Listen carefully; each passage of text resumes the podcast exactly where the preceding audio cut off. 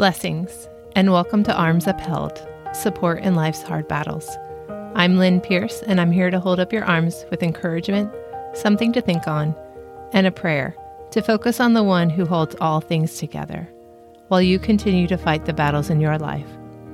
In the midst of battle, life can feel overwhelming, challenging, or beyond. I don't know what God has called you to do, what battlefield you are walking through but at times you may find yourself feeling this way. I want you to know that even though your battle likely looks different than mine, I'm here to support you.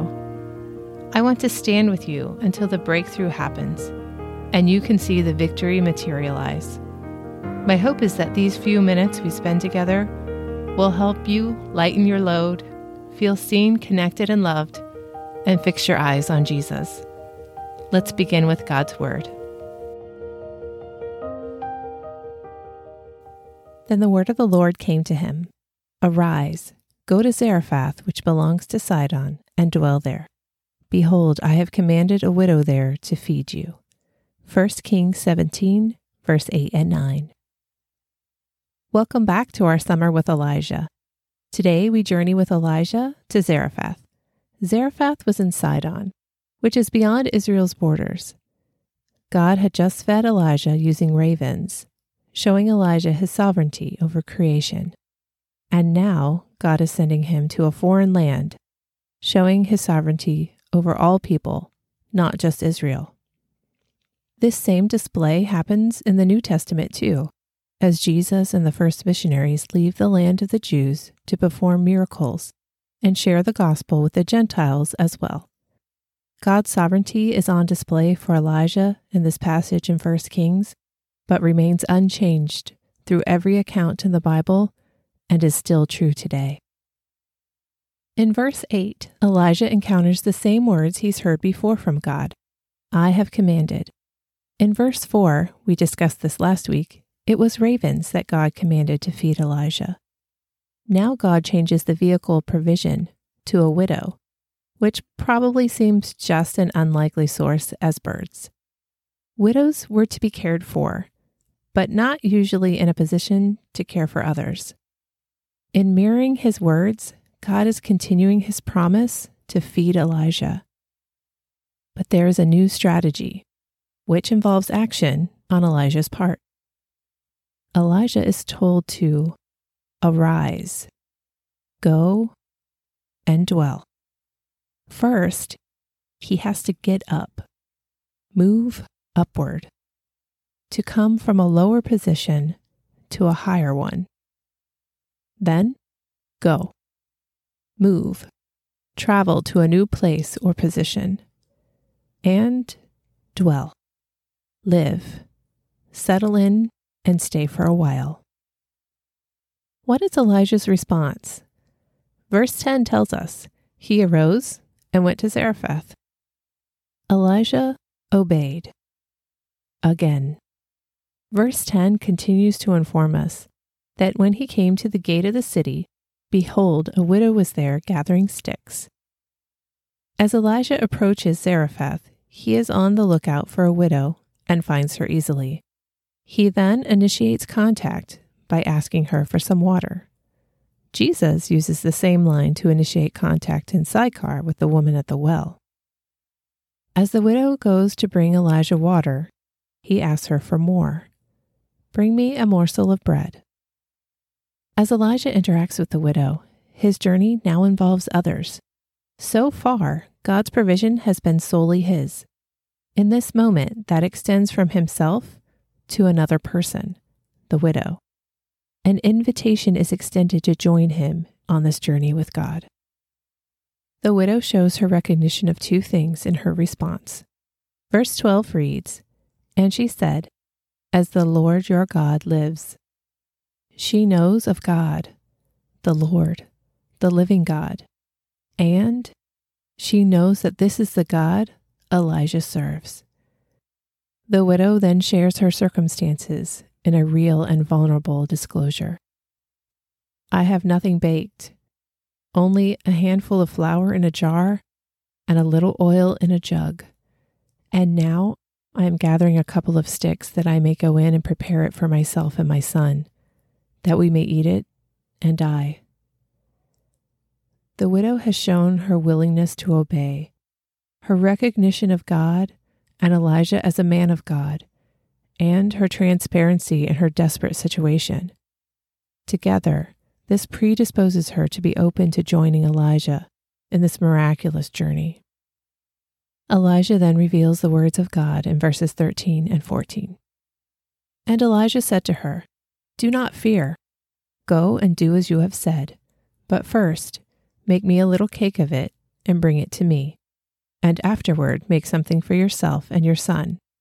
For thus says the Lord, the God of Israel The jar of flour shall not be spent, and the jug of oil shall not be empty, until the day the Lord sends rain upon the earth. Through Elijah's words, God responds to the widow by one, addressing her fear, two, asking for obedience, and three, revealing his promise. How does the widow respond? Verse 15 tells us that she went and did as Elijah said. Perhaps the hopelessness of her circumstances made this feel like an easy ask, but I believe her heart was primed, ready for such an interaction with God through Elijah, that she willingly obeyed in faith. Through the obedience of Elijah and the widow, God's promises are fulfilled. The jar of flour was not spent, neither did the jug of oil become empty, according to the word of the Lord that he spoke by Elijah. Verse 16 of 1 Kings 17. If we are the widow, this is how God deals with us too. We can find ourselves in some pretty desperate situations. First, God shows up and addresses the fear. Over and over again throughout the Bible, we are told, Do not be afraid and fear not. God reminds us to cast out fear. It's not beneficial. Fear does have its place and usefulness in keeping us from doing dumb and dangerous things. However, when God is on the scene, fear becomes obsolete. Then God asks us to do something. He asks for obedience. It may be something odd to us, or maybe something we know is right, but we've been avoiding in His Word. In our obedience, God's promises are displayed. The key to unlocking the promises of God seems to be obedience, at least thus far in our journey with Elijah. So, now, what lesson does Elijah learn?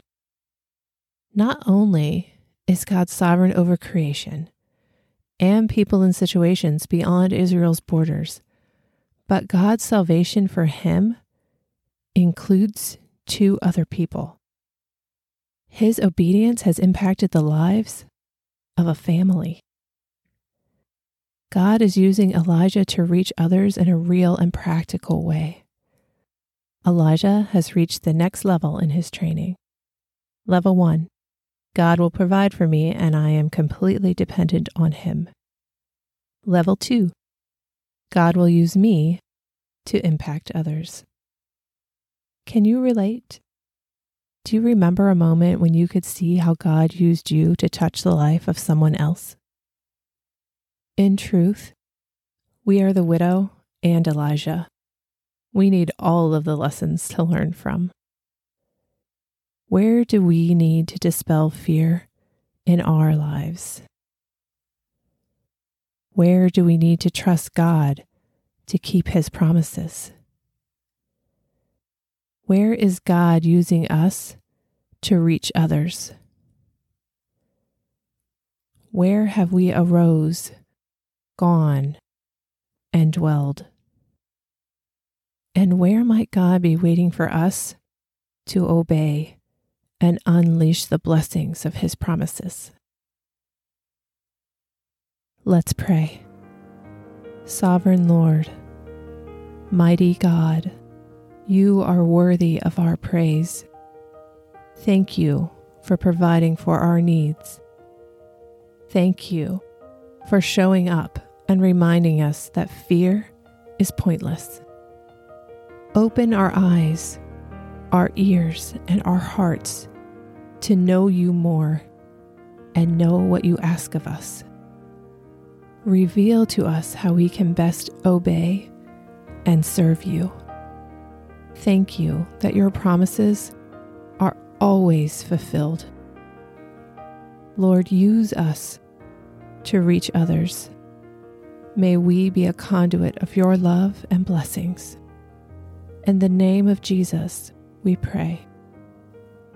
Amen. Thank you for spending a few minutes with me. Your time is precious, and I appreciate it. We're going to be hanging with Elijah this summer and seeing how his journey can help us reflect and grow stronger in our faith as we continue to fight our hard battles. I hope you will stick around to hear more. If you'd like to read on your own, Elijah's account begins here in 1 Kings 17 and continues through 2 Kings 2. And as always, your battle may look different than mine, but let's stand together I'll keep your arms upheld until victory is real in your life. Remember, God is for you, and so am I.